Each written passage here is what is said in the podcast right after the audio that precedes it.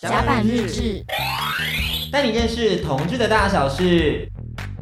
甲板日志，但认识同志大好事，我是迪克，我是安迪。酷儿影展第八届已经展开来喽，各位听众朋友们有没有关注到这个资讯呢？因为上一次我们才聊到酷儿影展而已，是我们邀请到了陈导跟洪导来上我们节目，当然他们的 Q&A 场已经过了，是没有关系，我们酷儿影展还有线上影展的部分，对，要怎么购票呢？安迪，嗯，线上影展的时间呢是十月十二号到三十一号，那全系列的片你都可以在 KK。Tix 这一个网站上面，K K T I X，你只要在上面搜寻酷儿影展。那你就可以在上面挑选你自己喜欢的片。那你只要购买这个票券之后呢，在二十四小时之内，你都可以重复的收看。对，而且这一次有非常多的内容，有非常多的作品，不只是我们之前提到的华人精选单元。嗯、所以呢，为了让大家更了解酷儿影展，我们今天邀请到了选片人波昂次次和我们的策展人婷静来到甲板日上，跟大家分享这一次后同婚时代里头有什么样的作品值得大家去关注呢？我们马上欢迎两位。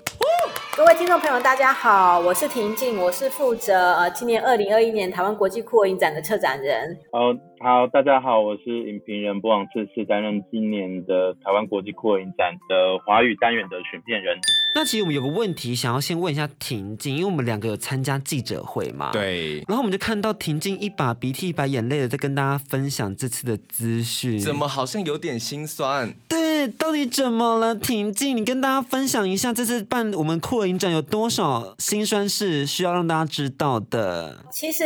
酷儿影展是一直说是一个非营利组织所主办的一个影展哦。那在这个疫情底下呢，就会是进入一个一下子要举办，一下子不要举办。如果真的要办这个影展，又很怕就是赔大钱。然后我们也一度曾经想说，那我们不要办好了，反正都疫情嘛，也是一个很好的借口这样。但是发现，就是做人不能够这么的萎缩，然后不能够这样子去逃跑，所以我们决定还是要好好的把这个影展撑起来，这样子。所以就是因为特别的辛苦，所以就是觉得哇，真的是在记者会现场的时候就非常有感而发，这样子。你刚刚讲这样，那你自己是想办？还是不要办？哎，是不是又要来到假白日子最厉害的挑拨离间时间？对，不是啊，大家一定会有一个开会的空间，是，然后就想说，那你要办还是不要办？然后我们举手投票。嗯、那婷静你自己怎么选？你怎么选？你跟大家说一下，要办还不办？呃，首先我们组织非常的希望号召像甲板兄弟这样子这么有热情的年轻人参与哦，因为其实大部分大家都是觉得说，是不是我们就休息一下好了。那当然，就是我自己觉得说，好像不应该做这件事，因为休息的话，我觉得可能要再重新的另起炉灶，难度有一点高。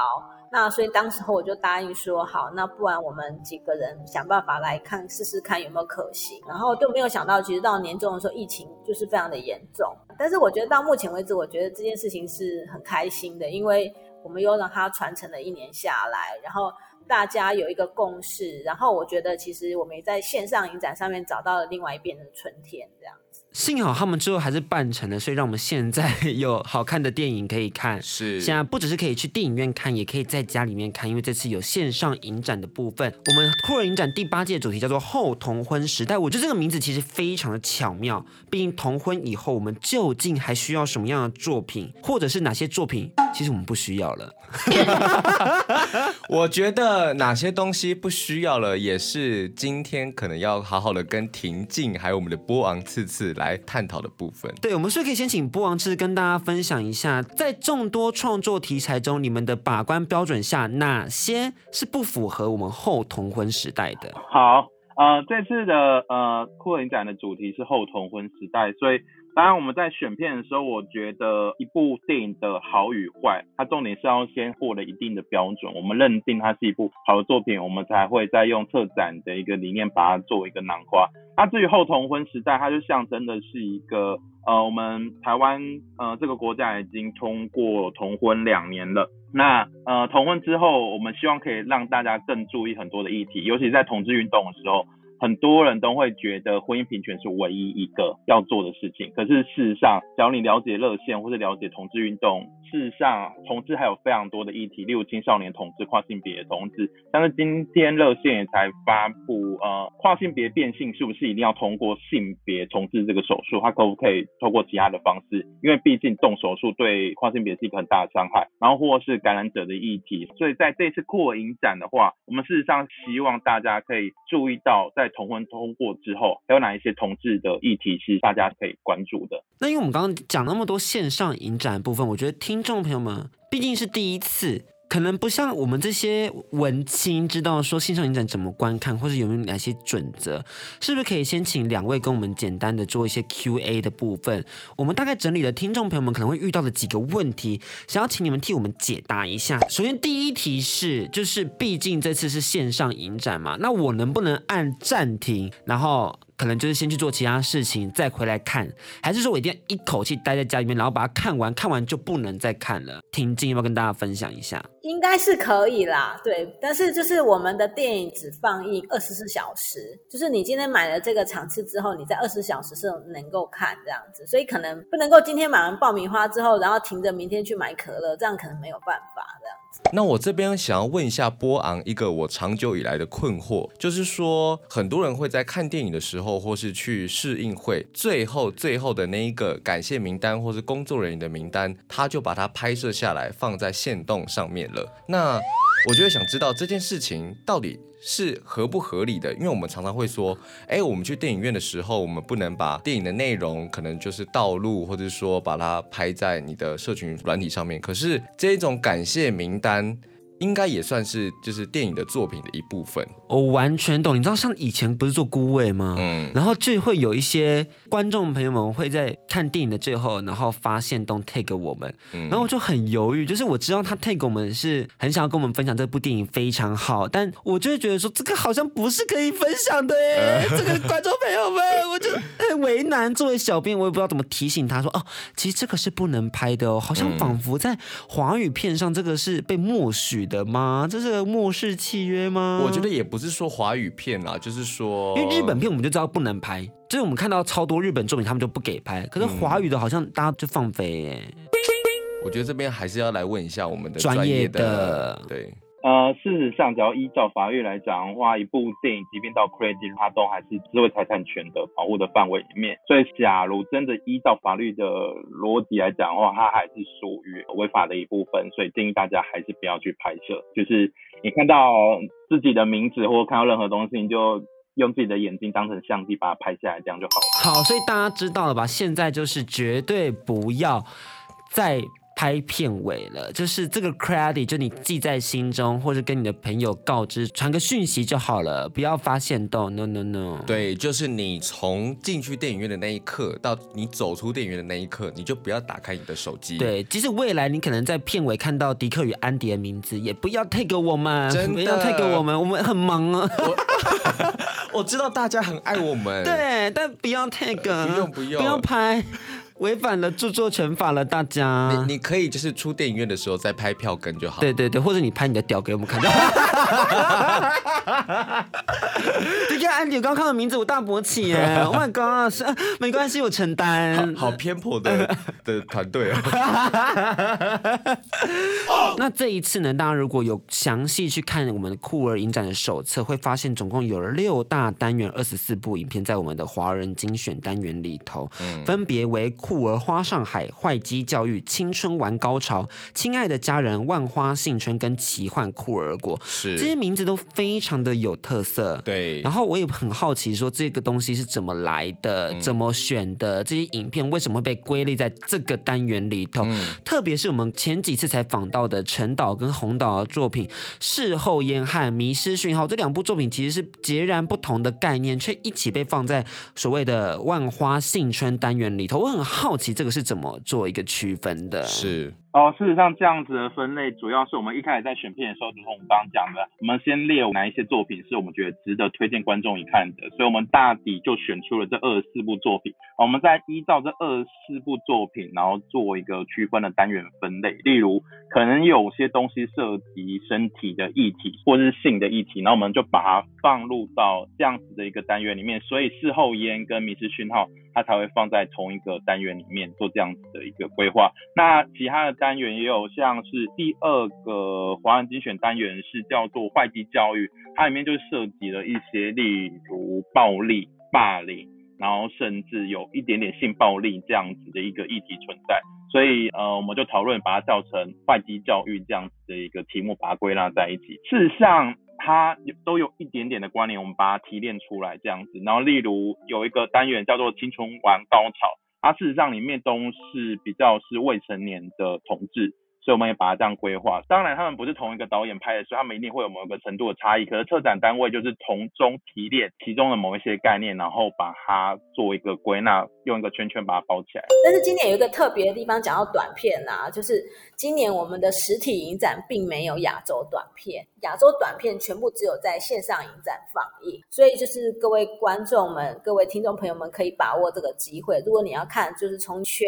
亚洲所选出来的最好看的酷儿短片的话，你要到线上影展去看。那这边我也想问一下我们的波昂次次，就是说，呃，你们这一次收到的很多片子，应该都还是就是没有到那么的完整的，因为我们前一阵子访陈导跟洪导的时候，他们才说啊，怎么办呢、啊？好像再几天就要酷儿影展了，但是我的影片的那些混音啊什么的、调光啊之类的，还有一些最后的剪接，好像都还没有完成呢，要怎么办？对啊，他们就很爱拖，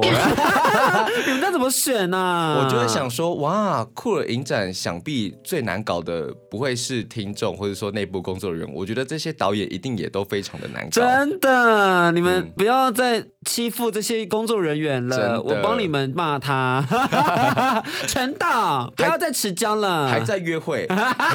没有，还在做美白。应该是所有的报名影展都是这样子，你在报名影展的时候必须先去交一个线上的档案，你可能是透过任何一个云端，或者是透过 Vimeo 的一个连接，然后我们就是透过他们提供的这样子的一个连接，我不管你拍的是不是最后完整版，我就已经认定你给我哪一个档案，我就用哪一个档案来评价你的电影。那我认为这个电影我看完是觉得 OK 的。它适合放给影展，那我们就会给它通过。那最后它可能放映的不是这样子一个线上连接的一个档案，它可能要透过一些比较专业的转换成蓝光这样子的一个格式。那他们要转到这个格式的时候，我们自己就会做一些混音啊，还是什么相关的一些调整。那这样子我们才会看到最完整影片，所以才会有导演说，我们看到的档案可能不是一个完整的，因为它可能在后面还有做一些什么调光啊、调色等等的。那因为你知道，像我们的。洪导就是毕业制作入围了酷儿影展，嗯，所以代表着有非常多的年轻创作者都会透过酷儿影展当他们的开始，然后走进影视圈。嗯，我想说，两位作为这次酷儿影展的把关者，是不是可以给这些新的创作者一点建议？嗯，接下来在我们的后同婚时代，有哪些作品其实是我们可以？不用再尝试了，或者是说哪些元素是可以不需要的，或是让甲板日志听众里面的影视创作者知道说啊，我如果要投这些影展，哪些基础的错误不要再犯了。对，我想这应该是你们两位会很有共鸣的，可以请两位跟我们分享一下吗？哦、oh，OK，因为事实上，呃，我觉得要给大家的建议是，很多人可能没有任何性别元素，或是没有酷儿元素，然后就仗着酷儿影展免报名费，就给我全部都丢进来，然后我们就花了一堆时间看，即便我们都已经是念过一堆酷儿理论，然后念过一堆女性主义的一个比较性别观点等级技能数分配点数比较多的，我们已经在这边了。可是我们看完你的所有的作品，我们还是，哎，我们真的不知道你在讲什么东西，你为什么要来报酷儿影展呢？为什么？要花我的时间，然后我把你的电影这样子看完呢，我当下真的是 会有一点愤所以，假如你的电影真的你自己都没有办法跟我介绍的话是任何的同志电影或是酷儿电影，我真的觉得就不要浪费评审的时间了。没有酷儿元素还敢投啊？好，那假如你过得了这一关了，那接下来我要说的是呢，同志电影事实上在台湾应该已经将近有三十多年的时间，从许开平导演拍《孽子》到现在，所以事实上同志的故事它有一个大段的进程，就是我们真的已经在一个后同婚的时代，我们觉得在看一个出柜，我们真的已经觉得有点稀松平常。所以像是现在为什么院线那么多电影，像是刻在你心底的名字，因为它可以把那样子青春校园的故事讲得刻骨铭心。所以你假如只是单纯讲。一个校园 gay，或者讲一个跟家人出柜的故事，对我们来讲真的已经稀松平常了，因为已经有数十个、数百个同志导演都已经在拍这样子的题材。我知道你们可能只是一个刚毕业，没有什么样子经验，你可能想讲自己的经验，可是他们的好作品都已经拍出来了，你再拍只会跟他们重复，所以你应该要去挖掘哪一些。更深刻的一个议题，没有人拍过。像今年就有一部电影叫做《迷场》，为什么它很特别？因为它在讲一个未成年的小 gay 透过同志 app 在约炮，所以同志 app 就是一个最近可能十年之内才会有的这样子一个文化，而且又是一个小 gay 约炮，这真的是以前没有人拍过的一个故事，所以他可能在其中就会这样子跳脱出来，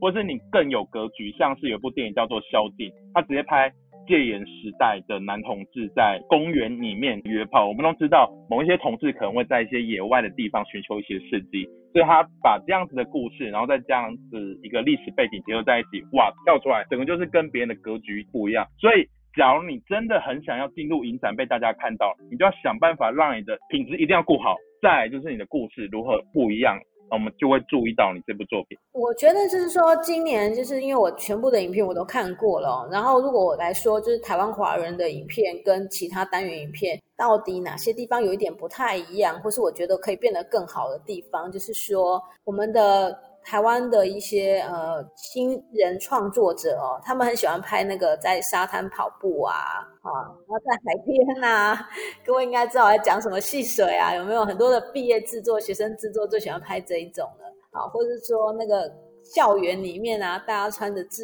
服啊这样子，所以呃，我的意思说，在题材上面其实都会非常的接近跟相似这样子。那你要在这么多的接近跟相似里面跳脱出来，其实不太容易。对，这个刚主持人也有偷笑，应该知道我在讲什么。好，然后再来就是说，我觉得呃，我们在拍摄、在说故事的视角上面，可能还是会有一点点的单一哦。就是说，比如说我今年在华人的作品当中哦，其实海外的一些导演，海外的华人导演，其实他在拍。酷儿或同志视角的时候，他就会融合更多的现实的生活当中，比如说他会拍到中药堂，哈，或是说，呃，他会拍到白马，或是说拍到矿，就是一个矿区的故事，所以说他会更接近生活，然后更有它背后的历史或是社会的一个脉络。那我觉得这个部分其实是在台湾的导演作品当中比较少看到的。那再来就是说，呃，我觉得在西方的酷儿的作品当中，就更多，比如说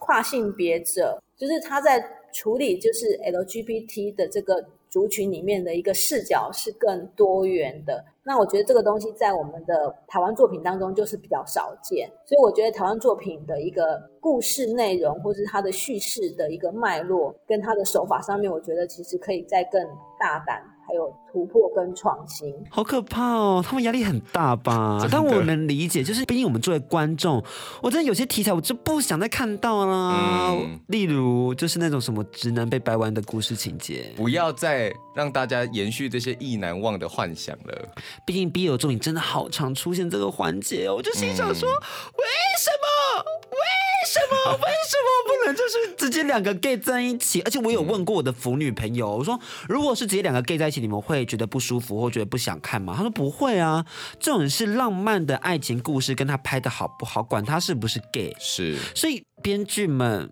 我在讲的就是你，哎，不可能又在攻击其他的导演吧？但想必不是上甲板日志的导演，对，不是上甲板日的导演，但是那个。退掉了，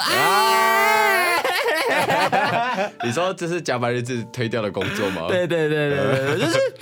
我不行啦！我们不允许让这种良莠不齐的剧进到甲板日子的听众。他可能曾经很好过，可是你知道时代在变，后同婚时代了，还在那边直男被掰弯，多累！大家也放过直男好不好？对，放过直男，放过直男。当然，有些直男长得很丑，我们也不会想选呢、啊。就是你懂吗？就是我们已经就是各过各的生活了，我们相安无事。对，那这一次还有一个元素非常的有趣，有个单元叫做酷儿花。上海里面收到了非常多来自中国的作品。嗯，那我们都知道，中国近期发布了一个。禁娱令。对，这个禁娱令其实就限制了，还有禁娘令，禁娘令，嗯，禁止那些气质阴柔的人出现在影视作品里头，嗯、而同志、男同志好了，因为可能如果你的题材是以男同志为主的话，Oh my gosh，他直接否定了男生可以有阴柔气质这件事情呢，嗯、这绝对是酷儿创作一个大地雷，对，怎么可能去？否定阴柔气质呢？嗯、那所以我就很好奇，这一次收录到这些片的时候，他们自己的人身安全还好吗？就是他们已经把作品交到这里来了，那、哦、他们会不会有危险？他们下一步怎么办？这些作品会不会让他之后都不能再创作啊？对啊，会不会他们当地的可能政府官员看到说，哎，在台湾的酷儿影展居然出现我们中国这些导演的名字，他们是不是反动分子？Oh my gosh！要不要抓起来？其实我。越讲越怕哎，我觉得这是真的有可能发生的。我们是不是可以请两位和我们分享一下他们的人身安全的问题？呃，好，你刚刚提到上海酷儿的这部片，然后这个是在讲上海他们艺术家或者是行动倡议者，然后透过这样子比较是一个访谈集的方式，然后去陈述理念。这部电影是在讲这个。可是我刚刚想要特别补充的是，我觉得酷儿影展比较值得珍惜的是，在影展部分呢，我们还是可以看到中国跟香港的作品愿意让他报名，因为事实上。这样子政治的黑手最可怕，事实上是在金马影展，因为曾经有发生妇女的事件的时候，然后导致中国的黑手禁止香港的作品，禁止中国的作品去报名金马奖。可事实上，他们就没有管到这么严格，管到酷我影展。我就有听过有中国的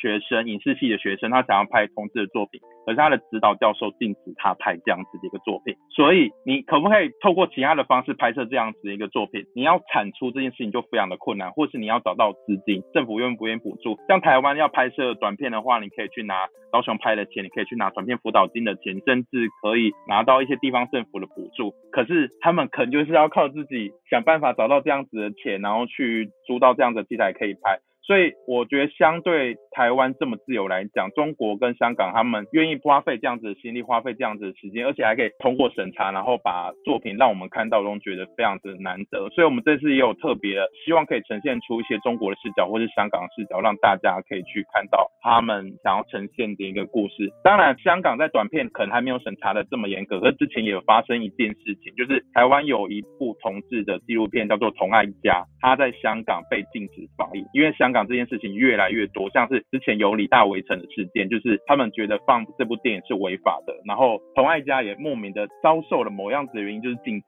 放映。然后我们当然可以讨论，他们到底是因为拍摄了台湾的同志游行出现了台湾的国旗，还是因为里面真的是同志一体？我们没有任何人知道，因为对岸就是有这么多我们没有办法掌握的因素，所以我觉得这次。呃，有新浪潮的香港的同志短片出现，可以让我们看到更多香港同志的样貌。我觉得是扩影展机会。好，就是呃，我们都知道最近其实，在比如说香港或是中国这样子的性别的议题，可能是要无声的，甚至于你要成为所谓的静默的一群哦。那但是今年我们就特别，就是我们在选这个台湾华人专题里面，我们就其实是希望更多的就是台湾华人或是两岸三地的或是华裔的作品来投件哦。那跟各位讲一个小秘辛哦，就是。呃，我们在之前投件的时候，其实有部分的作品本来看得到的，但是呢，到了某一个时间点的时候，有几部作品完全看不到，这样，那赶快的再去写信，然后再去请对方赶快移到另外一个地方，然后让我们可以上线，可以看到这些作品，但是。还是有几部啦，不多哈，就是几部影片，他怎么丢连接我们都看不到，或者他可能都完全收不到我们的信。那我觉得这就是呃，能够处在台湾，然后。能够好好的去说自己是谁，喜欢什么东西，还有你的性向，是一件非常自然的一件事情。我觉得为这件事情，我觉得是感到非常的开心的。那我会想问一下，就是说，台湾作为亚洲唯一通过婚姻平权的国家，这一个重要的影展，就会鼓励就是在亚洲支持 LGBTQIA Plus 的这一些导演们或是影视创作者，那隐隐然就会带动很多亚洲各地的性别意识。那就你们选片的经验来看，是否真的有这一个现况，还有这个影响力，去让其他的国家有这个权益的推动，或是说带动这个性别意识的提升呢？对，毕竟只有台湾有通过同婚合法化嘛，嗯、是。南韩呐、啊、日本呐、啊，其实相对都还有点保守，嗯、而且也看到这一次有菲律宾的作品，嗯、我也蛮好奇他们在这种性别意识上是否有一些新的推进，嗯、这是我们都会期待的啦。嗯，我觉得今年的台湾片相较于过去的往年，已经有更多进步的在思想上面的，还有在美学上面的。那在亚洲的地区呢，亚洲的短片是比较。呃，我觉得它更在地化，就是比如说今年有巴基斯坦的作品，然后有菲律宾的作品，有马尼拉的作品，然后呃，更多不同的视角，也包含有接近到。跟宗教有关的，所以我觉得整体来说，我觉得整个亚洲的影片，其实每个地方的差异性，跟他去处理这些题材是非常非常的不一样的。那我觉得台湾的同婚法通过之后，今年其实我觉得更多的纪录片是有一点水准的纪录片开始浮出来了。也就是说，这件事情是可以慢慢的被铺陈，然后被讨论了。在今年的台湾跟华人短片的单元里面，那我觉得今年在同法通过之后呢，我觉得今年我们有一些亲爱的家人里面，比如说非法母亲啊、轻松摇摆啊，甚至于中国的孕云，其实这几部影片谈的都是在同志步入了婚姻或步入了家庭的关系之后，他开始不是处理两个人的事情了，他有生育权跟养育权的问题。那我们觉得，其实透过影像的方式，就可以让大家更去思考到，就是我们的同婚法通过之后，其实呃，真正的性别的平权从这里才是开始，而不是结束。这是一个新的一个革命的一个时代即将来临。那我们现在讲了这么多作品呢，是不是可以请两位再帮我们挑一部到两部做推荐？如果是你的话，如果今天要买票的话，你会觉得他们最需要先买的票是什么呢？我们先请波王兹兹跟我们分享一下。呃，好，我我事实上每一部电影都想推荐，毕竟都是我特别选进来的作品。可是呢，硬要讲的话，我觉得只要你一定要看重口味，就是我相信呃甲板日志的听众呢，嗯，我觉得可以看一下《打手枪》这一部由呃范波波导演呈现出来作品，他的作品就叫《打手枪》，所以顾名思义的，他应该是我们这一次华人单元里面尺度最大。大的你会看到满满的屌，而且是活体的屌、射精的屌。他就在讲男同志面对自己的身体、面对自己的性之类的。然后还访问了各个国家的人，然后台湾的代表就是阿空，所以也有一些是国外的，也有一些是香港、澳门的朋友。所以你就会看到这些男同志们如何说自己的性经验，如何在面对自己的情欲等等。所以要看大尺度的呢，我就特别推荐这一部。那假如呢，你想要看那一种特别一点的，我觉得这次酷儿影展又做出一个创举，是我们希望酷儿的定义不再是等于同性恋这样子而已，而是酷儿是一种抵御一种非常常规的政治。所以我们这一次有讲一些比较你可能单看不会觉得这么同志的片，可事实上在讲一些性别题材的东西。那这一次就有一部电影叫做《把风》，它事实上在讲一群男同学之间霸凌的故事，就是那种异性恋男生常就会有一个八加九，或者是那种呃比较 man 或是比较爱欺负人，他们自己就会有一个小群体。那他们怎么欺负人呢？他实际上被欺负的那个人就会针对他的性倾向或是他的阴柔特质去攻击，即便那个人真的不一定是 gay，你会看到一群异男在攻击一个人的时候，会用什么样子的言语去攻击他的身份、他的性别气质等等。那事实上，我相信这也是多数，包括我这样子同志曾经有经历过的一个经验。那我觉得这部电影把这样子的一个霸凌的氛围呈现出来，那也可能全世界也只有我们台湾酷儿影展会把这部《把风》视作为一个酷儿的电影来当一个看待，这也可能是我们做出来的一个创举。那因为时间有限哦，其实我还蛮想推荐就是亚洲的酷儿的短片哦。我想推荐的是有一部作品叫做《神的女儿在跳舞》。那这是一个南韩作品哦，就是这个作品其实在描述的就是一个看起来非常妖娇的一个跨性别者哈。那这样其实南韩是所谓的征兵制度，就是你男生都一定要去当兵，然后要去做你的身体检查。那其实就当下他去呃医院的时候，这个主考官就跟他说：“我觉得你就是故意为了要逃兵役，所以你就去变性，就去干嘛干嘛干嘛等等的，所以你根本是假的，讲一堆这样。结果呢，这个非常摇标的这个舞女呢，其实她是一个跨性别舞者。”他就做了一个非常厉害的举动，就是他脱下了他的下半身，然后让全世界都看到了他的性器官。好，我已经讲到最后的梗了，但是我讲这个梗的意思就是说，大家一定要进去看一下这个女生有多厉害哦，就是她可能不是女生，就是她是一个中性人。那我觉得她的表演也好，就是还有她的拍摄也好。会让你为之震惊哦，而且其实所有的今年选进来的南韩作品哦，它的短片的水准都接近到商业电影的水准，所以我觉得亚洲短片其实是非常非常值得期待的。那其实我有个问题想要问呢，就是比较偏议题类，就是。我们同志电影这个标签是不是还有它的必要性？毕竟我们都可以看到刻在你心底的名字破亿了，嗯，然后他当时也没有那么主打说可能同志电影，毕竟在行销上他们花了非常多时间去经营、去耕耘，也顺利拿到了台北电影节的。最佳电影行销奖，恭喜！搞哎啦，对啊，怎么讲的这么咬牙切齿？也是没有，就是觉得心服口服啊。啊，这边跟我们的听众朋友们就是再讲解一次，就是因为同时竞争台北电影节行销奖的另外一组团队呢，就是孤味。那孤味行销奖背后的这个团队的主要工作人员是谁呢？就是加班日志。对，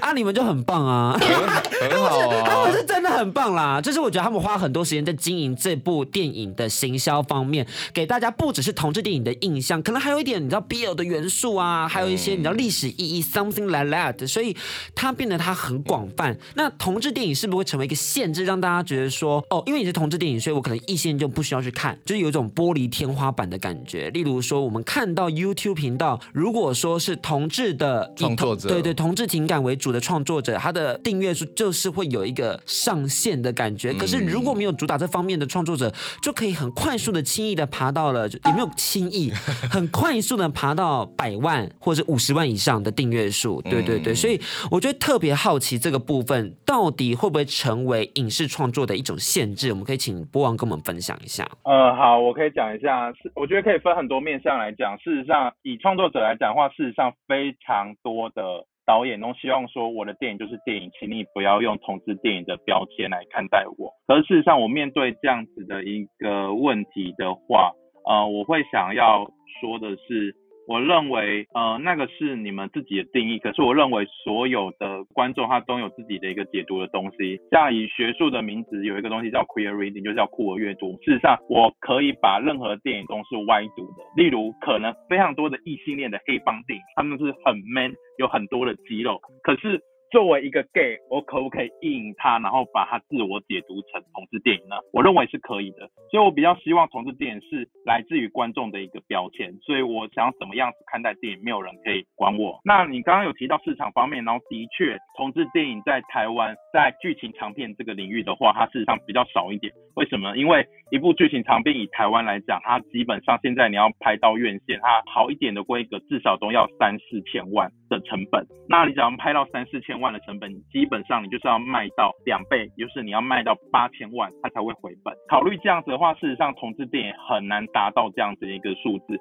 所以当时刻在你心底的名字，它非常明确，它是同志电影。可是它做出了去更多打开市场的东西，例如它打开了 BL 的市场。然后另外一个，当然它也可以把同志当成是一个背景，像是谁先爱上他的，所以。当时这部电影也是打开大家的一个格局，说哦，同志电影可以这么好看，然后这么的吸引别人，因为它可能主打的不是在讲同志这件事情，而是一个小王，所以它的主题你可以说它是同志电影，也可以说它不是同志电影，就看你怎么去做解读。我我想讲一下哦，就是说我一直认为的独到的酷儿哦，其实酷儿的理论跟论述，它不会只有同志而已哦，它有更多就是你在。非异性恋的一夫一妻之底下之外的，我们都可以称为是酷儿哦。所以今年的酷儿的影展哦，包含刚刚像波王所提到像把风这样的作品，或者甚至于像雄鸡卡克。那我觉得其实我们应该去把酷儿的怪异跟它的特殊点，把它给。正常化吧，就是其实这是一件非常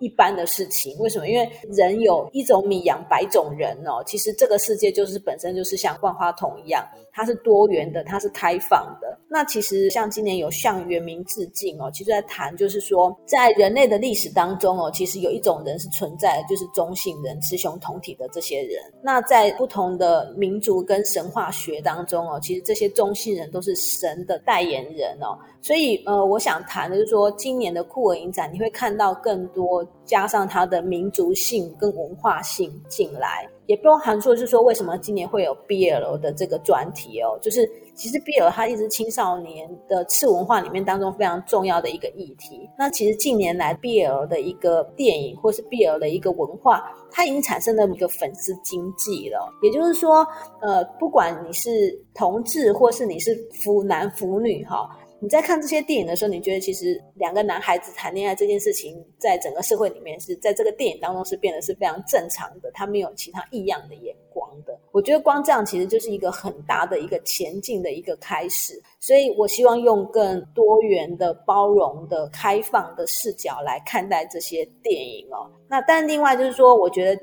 今天我们可以说，就是酷儿影展有一个很重要的一个背景脉络，就是说，所有的异性恋他在投注于他的爱欲、恋欲或是他的性欲的时候，可能都是对异性恋的。那同志族群们，你到底要投射在哪里？你总不能看到一个男生跟女生相爱的时候，你要投射在男生还投射在女生身上？但是在酷儿电影里面，其实，在很多我们的酷儿影展里面的作品，你就会非常的开心哦，因为你完全可以把你的角色。投入在里面，所以其实你不只是看电影，在享受成为一个酷儿的一个过程，这样子。那其实我觉得扩影展选片在我心中也是一个价值观的传递，嗯，毕竟是你们两位非常用心的去做挑选，嗯、让大家可以看一下说哪些东西还值得被关注、被认识，呃，刚好也符合我们后同婚时代，我们还需要关注什么样的议题？所以我觉得我们是不是可以请两位和我们分享一下后同婚时代在你们心中是什么样的想象？哦，好，在后同婚时代，我希望大家可以关注并且认知到一件事情，就是我刚刚讲的同婚婚姻平权这件事情，并不是同志运动的全部，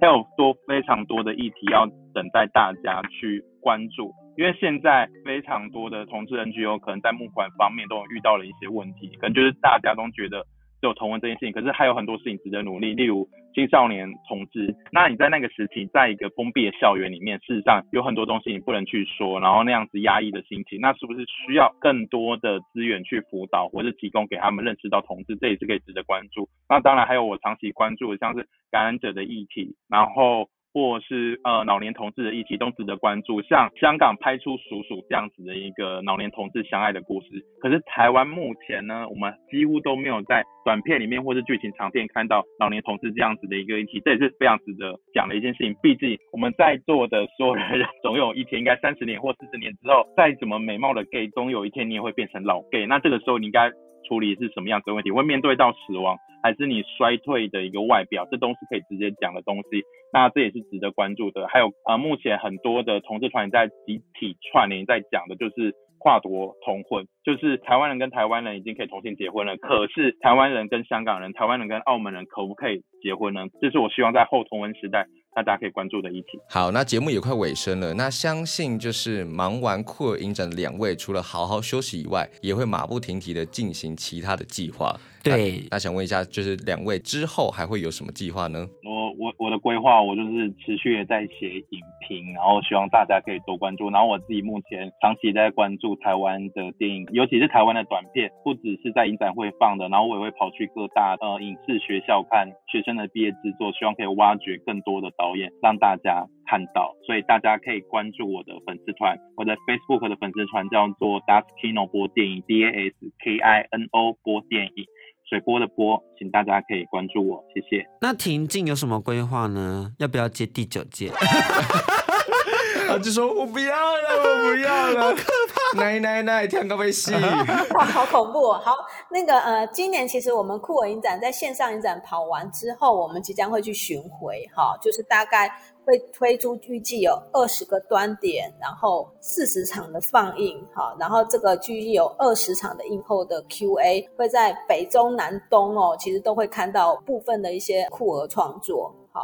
那另外呢，其实我们协会不只是有办酷儿影展啦，我们还有大大 亲子影展哈，所以呢，其实未来其实考不好，呃，我们办公室会开始筹备去处理大大亲子影展的部分。那最后，其实我自己本身是一个。大学老师啦，嘿，所以我会继续教我的书，然后在整个课堂上面跟大家多多推广这些性别电影。好，谢谢两位来到我们甲板日志。接下来呢，也请大家记得到 KKT 上观看我们酷儿影展的购票资讯，因为有非常多好电影值得大家去观赏。现在呢，在家就能看哦，因为线上影展已经要开跑喽，从十月十二号到十月三十一号都有非常多作品值得大家去认识。那大家也要记得到各大 Podcast 平台订阅甲板日志，给我们的 IG 给 Andy 跟 Andy 的 WSJ 零三零九。每周六晚上同一时间也请持续锁定轻松电台 FM 九点九的甲板日志，我是迪克，我是安迪，大家拜拜，拜拜。甲板日志，带你认识同志的大小事。